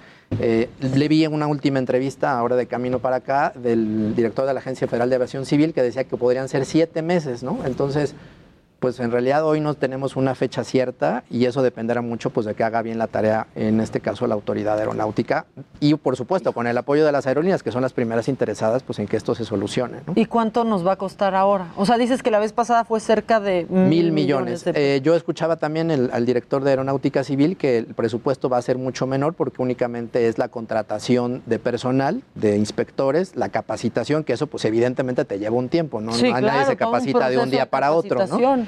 Y en ese sentido, en la medida que ya estén listos, pues por- podrán este, volver a venir la autoridad de, la- de Estados Unidos para volver a verificar y en todo caso sacarnos de esta lista negra en la que pues de nueva cuenta nos encontramos.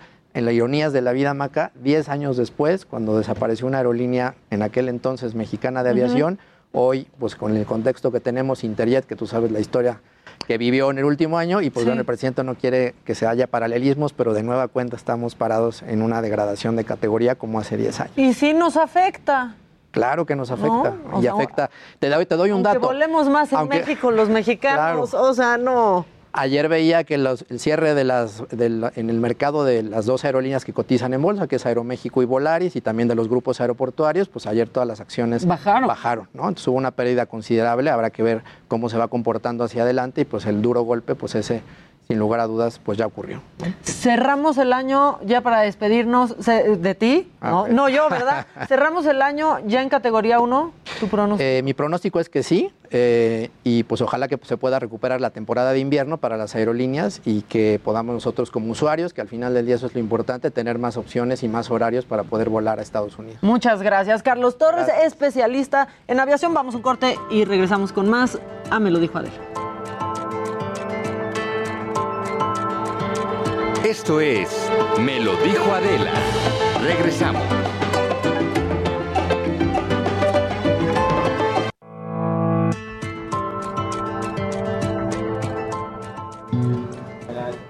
Continuamos en Me lo dijo Adela.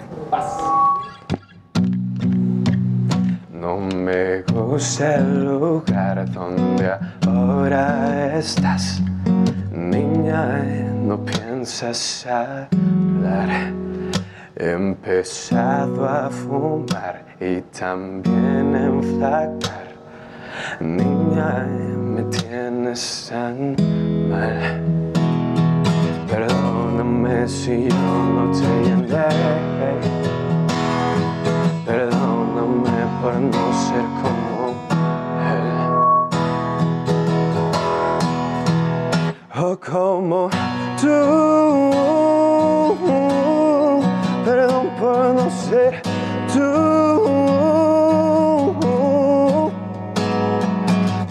amor en 24 horas. Que le importa un carajo las personas como tú. Perdón por no ser tú. Perdón por ser uno de los que te sobran. Perdóname, fui que busqué una sombra, algo de luz. ¡Bravo! Están escuchando y viendo a Chucho Rivas.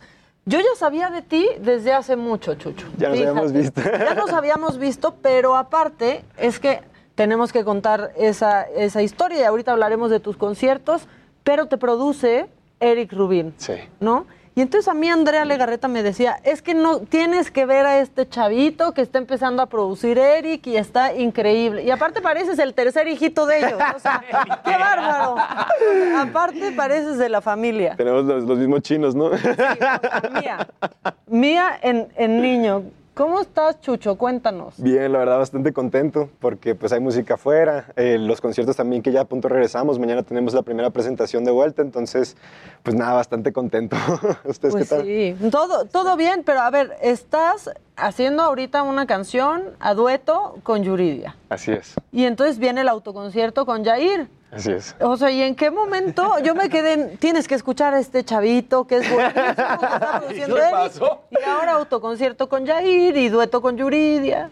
Yo me acuerdo Eh, que hace poco también estaba, pl- platiqué contigo eh, en otro programa de entrevistas que tengo por ahí, también platicamos y también me impresionó muchísimo ahorita que vas a hacer autoconcierto con Yair, sacas canción con Yuridia, o sea, estás con todo ahorita, o sea, por fin la pandemia le da un respiro a los artistas y regresan ahorita con los autoconciertos y ya también se anunciaron los conciertos presenciales, entonces me imagino que estás feliz. Sí, la verdad ha sido pues todo un trayecto, ¿no? Pues creo que ya llevamos ahí varios años justo de que haciendo promos donde se pueda y tal, y pues bueno, de ahorita de alguna u otra forma ver una luz al final del túnel para los conciertos y pues bueno, en lo personal ver que, que, las, que nos están dando un espacio, por así decirse, para hacer música, pues bueno, me tiene feliz, me tiene soñado y, pues agradecido también, la verdad, el poder trabajar con Yuridia, que es un artista que, que bueno, tiene muchísimos años en esta industria y que creo que es de las mejores voces que hay en México, que me haya dado una oportunidad y una confianza para mí es un, algo que es- estoy eternamente agradecido con ella y que realmente he intentado aprender todo este proceso, todo lo que me ha intentado como compartir y enseñar.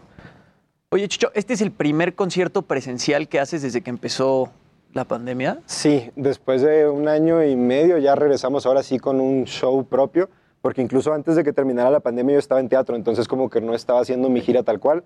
Entonces pues sí, ya ¿Qué va... estabas haciendo en teatro? Eh, Jesucristo Superestrella, estaba en parte del ensamble. ¿Del ensamble? Sí, ah, muy entonces bien. estuve ahí con ellos de gira, entonces hasta apenas ahorita regresamos ya con mi propio show, presentar mi primer disco en vivo y pues prácticamente la mitad de un segundo que ha estado saliendo a partir de la pandemia, entonces pues bueno, ha sido, te digo, toda una aventura el esperar todo este tiempo y ahora regresar mañana con Yair al escenario y tal, pues bueno, me tiene emocionado, ansioso y nervioso. Yo ya aquí estoy atando cabos. Estabas con Jair en... eh, En hoy no- de- exactamente, en Jesucristo. Sí, ahí- ahí ya, o sea, ya nos conocíamos de antes porque justo yo estaba en un programa chiquito cuando tenía 14 que era un programa de canto y Yair participó de juez. Entonces como que de ahí nos ubicábamos y ya después nos En tocábamos. la academia. Ándale, sí. En la academia. Entonces ya después Me nos- sé la vida de Chucho. o sea, me sé la vida entera de Chucho. Y pues ahí cotorreábamos y ya después pues la música nos empezó a juntar en diferentes, de diferentes formas, en conciertos o ahorita lo de teatro que comentas y pues bueno, ahorita regresar en nuestro primer show, que sea algo compartido y que yo muestre mi show y él el suyo, pues bueno, me tiene también muy emocionado.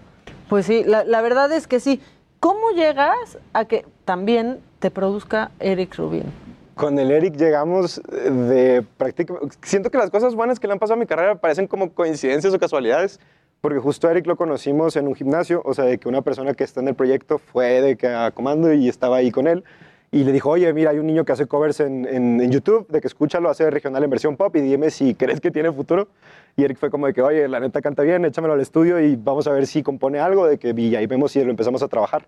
Entonces yo viajo de Mazatlán a la Ciudad de México, llego a su estudio, le enseño las 10 rolas que traía en ese entonces que había compuesto y Eric me dijo de que, oye, la neta tenemos que sacar esto, de que trabajemos juntos, de que produzcámoslo, yo quiero participar como director de producción y tal. Y, pues bueno, de ahí más que co- colega de trabajo, creo que se volvió como familia y amigo, entonces pues ha sido también un honor poder aprenderla a él, que es una persona que creo que es muy sabio dentro de este negocio, ¿no? Pues es que claro, porque venías de viaje, ¿no? Supongo que grababas en la casa de, de Eric y Andrea, que ahí tiene un estudio espectacular, Eric, y pues venías solito, entonces te adoptaron, ¿no? Sí, aparte en ese, en ese momento Eric me ayudó mucho como a realmente explotar mucho mi, mi, mi trabajo como compositor, porque al final de cuentas yo no era tan seguro con las cosas que componía, como que no me sentía tan bueno.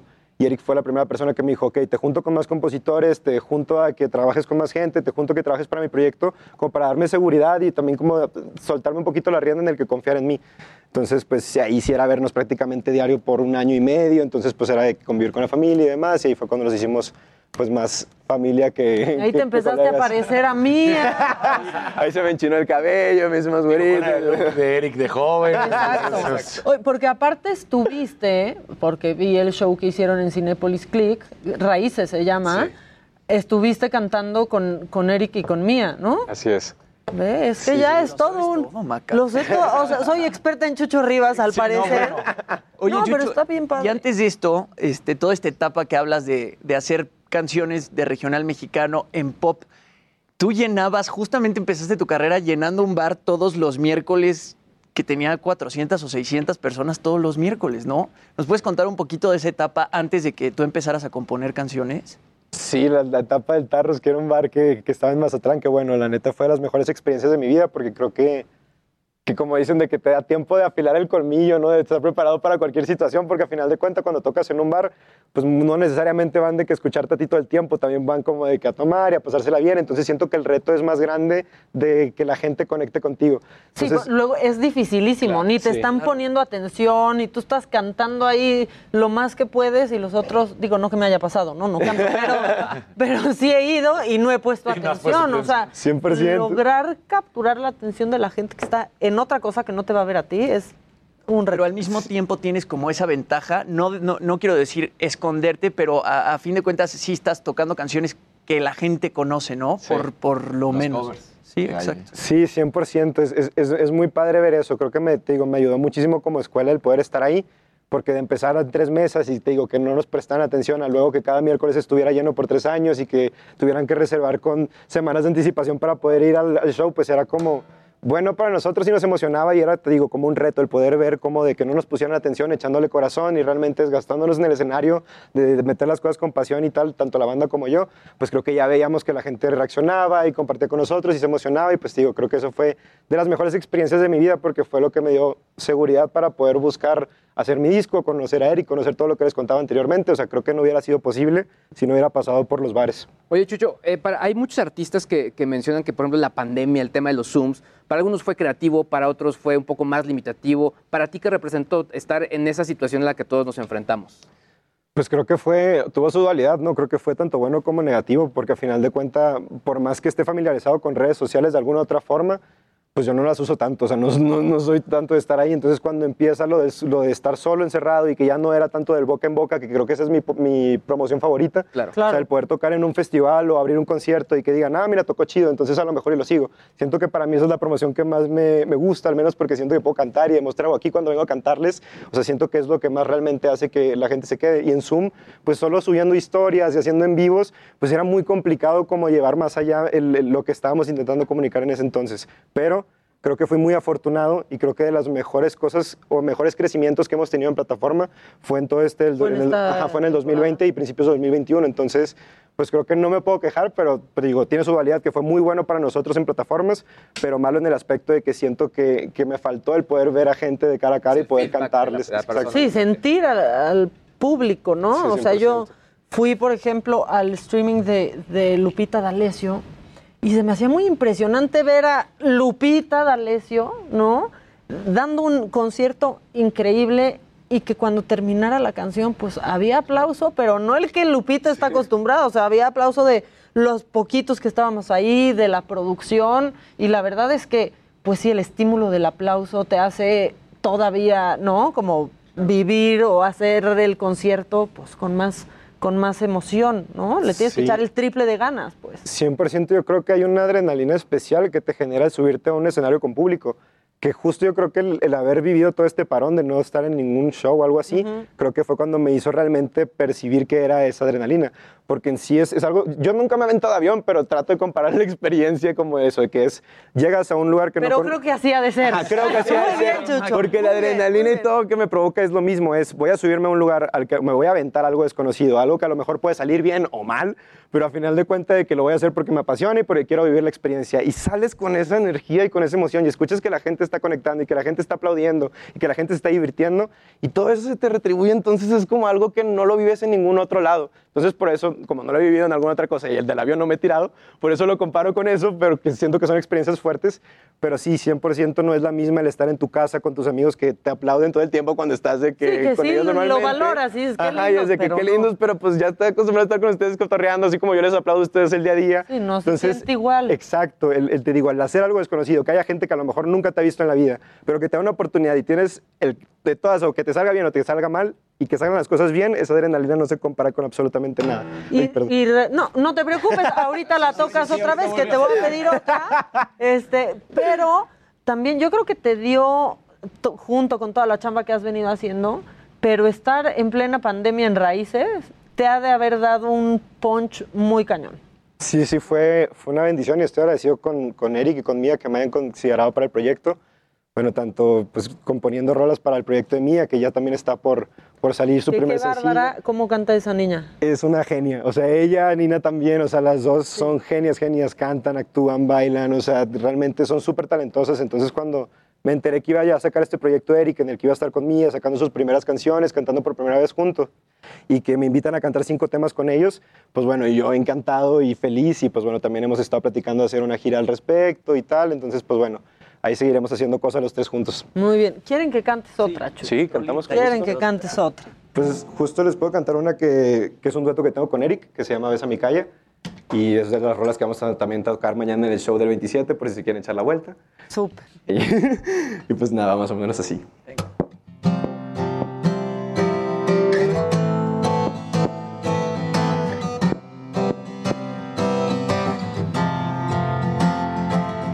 Fue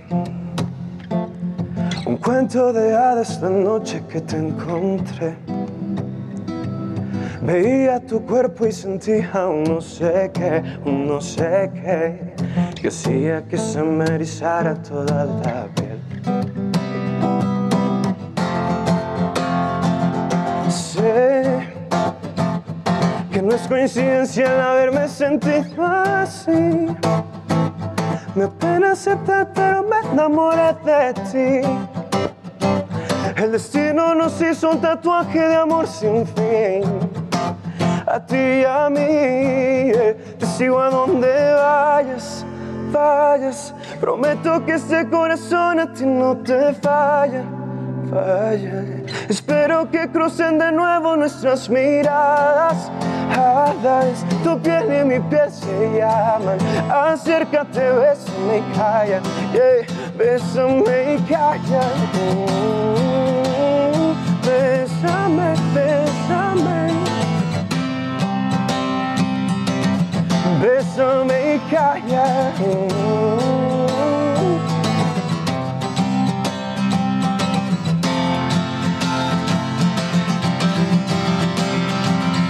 Y cállate y bésame, que quiero hacerte todo lo que siempre soñé. Me pones loco cuando bailas cerquita, mujer, en las canciones que esa noche yo te dediqué. Y a mí no me importa si vistes de Gucci, de Prada, Chanel. Yo quiero tu espalda morder busco la forma de ver tu vestido caer. Te sigo a donde vayas, vayas. Prometo que este corazón a ti no te falla. Espero que crucen de nuevo nuestras miradas. Hadas, tu piel y mi piel se llaman. Acércate, bésame y calla. Yeah, Bésame y calla. Bésame, bésame. Bésame y calla. Ay, sudé. ¿Cantaste esa? Qué chida ¿Cantaste rola. esa en el ¿En Raíces? streaming? Sí. Sí, ¿verdad? Sí, sí, lo hicimos ahí en una versión. Me encanta esa canción. Sí, a mí me recuerda un poquito como a James Bay. No sé si te gusta James Bay. Me pero encanta es James como Bay. Muy del estilo tu música. Es pop, pero a la vez, pues rockerón. Está muy chido. Gracias, muchas gracias. Chido, Chucho. Oye, Igual el- fue influencia también de Eric o eso ya lo traías tú. Eh, yo creo que sí ha influenciado mucho, pero, pero creo que también he traído mucho de chico por mi papá el, el- el- el estilo rockero. Qué chido. Oye, este autoconcierto es de Yair y es tuyo. Yo en un principio pensé que iba a ser como los dos juntos, pero son dos conciertos separados, ¿no? Tú vas primero y después va Yair. Y además también leí por ahí que está, vas a meter cosas que están influenciadas en el teatro musical. Así es. ¿Puedes contar un poquito de, de eso? Sí, ¿qué, va- qué vamos a ver? ¿Qué vamos sí, mañana ya 27 tenemos este show que es un autoconcierto y también un concierto de streaming que como platicas es eh, mi concierto y luego también el concierto de Yair y en algún momento cantamos una canción juntos, pero sí cada quien tiene su espacio y en, y en el mío, este, pues bueno, se llama Una Historia Cursi, que en sí este tour que queremos empezar en cuanto se pueda y cuando sea prudente por la República, pues bueno, es básicamente una historia de amor con un final, un plot twist ahí medio raro que ya verán en el concierto, pero al final de cuentas lo que comentas es, influ- es influenciado por el teatro musical, que es, hay música, pero al final de cuentas hay una historia detrás todo el tiempo siendo contada. Entonces creo que me, gustaba mucho en Jesucristo vivir eso, que estaba cantando todo el mundo todo el tiempo, pero al final de cuentas estaba pasando una historia atrás. Entonces quise llevarlo a una mínima escala a mi concierto, pero que realmente la gente pudiera irse no solo con, ah, cantó y ya, sino que realmente estuvo padre la historia, estuvo padre el mensaje del concierto, estuvo padre el orden de las canciones. Entonces, bueno, me, me- me clavé mucho en ese aspecto, queriendo eh, agarrar cosas del teatro, como les digo, y pues una historia cursi ya por fin ve la luz mañana. Sí, no, ¿y cómo no te vas a clavar? ¿Cuánto tiempo esperaste para un concierto presencial? Sí, ¿no? pues no, ya año y medio, entonces de, de solo soñarlo ahí en las cuatro paredes a por fin ya llevarlo fuera y, y, pues bueno, también el escenario de mañana es algo increíble, creo que toda la gente que está haciendo todo este concierto le está echando mucho corazón porque todos tenemos la fe de poder regresar pronto a estar tocando seguido y a hacer lo que nos gusta, entonces creo que más allá de todas las ganas que sé que tanto Yair como yo le estamos echando a este concierto, creo que la energía de nosotros, de toda la gente, tanto de luces como de audio, como de lo que están ahí haciendo esto posible, el escuchar otra vez todo esto prendido, el escuchar otra vez que estamos tocando de nuevo y que tenemos una luz al final del túnel, creo que eso nos va a hacer darlo absolutamente todo y eso yo creo que va a ser lo más especial y bonito de este concierto. Híjole, sí. Vi que subiste un video que ya fuiste ahí al, al lugar donde se, a la curva 4 del autódromo, en donde se va a hacer el autoconcierto. Eh, qué bien planeado está, güey. Yo fui al de Jimena Sariñana y sí te quedas así. O sea, se siente muy bonito estar de regreso en un escenario que sea así. así ya por mucho Claro. tiempo más. ¿no? O sea, es la primera vez que ha salido tan rápido. ¿A, poco no? Sí, no, to- todo está de volada. O sea, entras rapidísimo, sales rapidísimo, este, las medidas sanitarias también de poca madre. El espacio que tienes para bajarte del coche ahí este, a bailar y a cantar también está genial. Que estén los coches ahí tocando el claxon, están tocando el claxon. O sea, como que la vibra pues está muy chida. Entonces, seguro te va a ir de poca madre, Mario. Muchas gracias. No, pues ojalá se puedan echar la vuelta, ¿no? Estar mañana. No, qué padre. ¿Y cómo surge que Jair te dijo, pues vente, vamos a hacerlo juntos? ¿Cómo fue? Pues todo esto surgió porque, bueno, estamos dentro de la misma disquera que es A-Track, bueno, es- o sea, esa. Igual con Yuridia. Eh, no, Yuri, no, o- sí, sí, también. Ah, sí, sí está. Ya. ¿Sí? Tu dueto, niño, sí. Pero, eh, o sea, en el caso de, de- de esto del concierto, sí fue como de planearlo y platicarlo y ver que estaría chido hacerlo. Ya se daba que Jair y yo ya habíamos cantado juntos y que teníamos la amistad, entonces pues fue como, como ah, bueno, lo hacemos, jalan y todos fue de sí. Y pues yo más que encantado que Jair haya querido compartir escenario, porque Claro. pues obviamente yo soy artista nuevo y Jair tiene muchísimos años más de trayectoria, entonces pues que me dé chance de también presentar mi concierto completo y tal, es algo que agradezco mucho con él. Y un público que puede ser afín con tu música. Sí, 100%. Esa es la, la verdad. O sea, ahí le vas a agarrar fans. Esperemos, esperemos que a la gente de Jair le gusten las canciones. Hace rato que platicabas de cómo fue este acercamiento a través del gimnasio con Eric Rubín. Pues Eric le encanta darle a las pesas, ¿eh? Digo, tú lo ves y está, ¿tú qué? ¿No le pegas ahí en Oye, el no vas a estar molestando al invitado. Nada más le estoy preguntando. Mira, en algún momento le agarré el gusto, o sea, porque pues eh, si yo iba a componer con el diario, pues era de, oye, bro, vamos a las seis al gimnasio, y de ahí nos desayunamos y después ya vamos de que... No, yo a esa hora duermo, ¿o qué? No, pues sí iba, porque pues ¿cómo le vas a decir que no a Eric, sabes? Claro, pues, si ya te anda haciendo el disco, Sí, ¿no? o sea, entonces, pues, básicamente. iba así, era como, no, pues bueno, vamos, y me levantaba, y sí estuve como seis meses más o menos de que siguiéndole la cura, pero después fue como, oye, bro, te veo después del desayuno, bien, de que... Ya que le agarraste confianza. Sí, sí. o sea, Y pues sí disfruto el ejercicio, me gusta a mí más correr, la neta, no soy tanto de pesos, pero, pero no, Eric, la neta, sí, o sea, él, mil respetos, él está- o sea, sí le da muy duro al gimnasio y también de calcario y todo, entonces pues Yo no puedo llegarle tanta disciplina, pero, pero sí, Pero trato más corres a la esquina ya. Sí, yo nomás corro por salud mental, salud corporal y ya. Por no dejar, sí, no, Exacto. pero es que Eric es, y es súper disciplinado aparte. Sí, súper, tanto con la comida, con el ejercicio y con la música. Oye, pero ya que, ya que tú lo mencionaste, o sea, ¿qué, ¿qué estás haciendo para el disco de Mía? O sea, un adelantito, ¿qué vamos a...? que, es que aparte, y canta en inglés increíble también.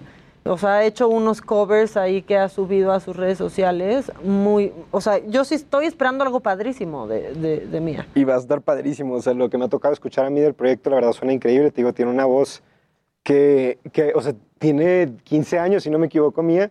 Y parece que tiene una voz de alguien de 40 o 50 años. O sea, realmente a mí me sorprendía mucho cuando recién la conocí, porque la escuchaba como jugando de que en el patio y cantando. Y yo decía, de que Erika, ¿quién tienes cantando afuera? ¿De ¿Quién va a grabar ahorita? Y de que, ah, no, es mía, ahí está jugando. Y también Nina. Y yo era como de que, que parece Sí, concierto aparte, fuera. niñas, haciendo ahí cualquier cosa. Ajá, o sea, lo hacen de una manera tan natural que... Que se ve fácil. Ajá, se ve fácil, pero en realidad hacen cosas súper complicadas y son súper talentosas. Entonces, pues bueno, yo creo que va a ser algo increíble, al menos de lo que les puedo adelantar el proyecto, que no sé si esté bien y no me vaya a regañar el Eric por ahí, perdón. Oh, pero ya, es ya este mes grabamos video justo donde tocamos a sacar y yo, entonces pues bueno, va va a salir también el video ya oficial y la canción oficial próximamente. Uy, no, bueno, entonces aquí regresas y traes a Mía Va. para que canten eso. ¿Cómo en cuánto tiempo? Eso sí no sé decirles porque no... Porque ya me dio miedo. O sea, creo que ya dije, mucho. Oye, pues recordarle a la gente, es mañana, ¿no? Sí. Todavía hay boletos. Todavía hay boletos disponibles, los puedes conseguir en línea y pues nada, recuerden que no solo es autoconcierto, sino que también lo pueden ver en stream. Entonces, pues nada, si son fuera de la Ciudad de México, para que tengan sus boletos ahí, los vean digital en la familia y la pasen chilo. Y si están por acá, por favor échense a la vuelta, que como les digo, va a haber mucho corazón y mucho amor en este concierto y mucha buena vibra. Qué bueno que hay streaming también, porque, o sea, sí decíamos como es esta nueva normalidad, pero hay gente que desde hace mucho no puede salir al teatro o a un concierto por motivos de salud. También se vuelve más barato porque lo puede ver toda la familia desde, desde su casa y creo que eso es algo que no se debería de perder, esa modalidad. Y aunque no es lo mismo, el consumo también de ver videos de un concierto es otro rollo. O sea, obviamente a mí me encantaría estar ahí, pero el ver un concierto, ver al artista, ver a los músicos también es una experiencia increíble. Y qué bueno que se amplíen a más público, ¿no? Como dices, gente en otro punto del mundo de la República. Y es lo que hablábamos. Este sí es un streaming completamente en vivo, streaming. De Eh, verdad, exacto. porque han hecho otros Claro. conciertos muchos artistas son, que ya son Ya fue, streaming exacto. como Y que está bien, porque finalmente lo agradeces y funciona, ¿no? Y, y al final es este acercamiento del fan con el artista. O sea, lo quieres ver interpretar sus rolas en vivo porque al final te están viendo porque eres un músico y es lo que la gente quiere ver de ti. Y aparte creo que lo, lo interesante de este stream es que también va a haber gente presente, entonces pues al Claro. final de cuenta de que creo que van a notar la diferencia de cuando un artista está cantándole de que a su equipo de trabajo o a cuando le está cantando ya realmente un público. Entonces Claro, creo claro. que realmente las ganas del- en el que van a ver en el escenario, en el streaming y todo, pues creo que sí va a ser diferente a los que eran cuando solo eran en, en confinamiento, que al final de cuentas te digo, no había público presente, era como la energía de tocar con tus músicos y hacer lo mejor posible, pero realmente ya esta adrenalina de la que les hablaba hace rato, creo que va a ser interesante que la puedan ver ahí en vivo. ¿En dónde pasa? ¿Es por Ticketmaster Live? Sí, por Sí, ¿no? Ticketmaster. Que es la, es la plataforma que mejor ha funcionado para, para los conciertos, ¿eh? Eh, para los streamings. Esa es la, la verdad.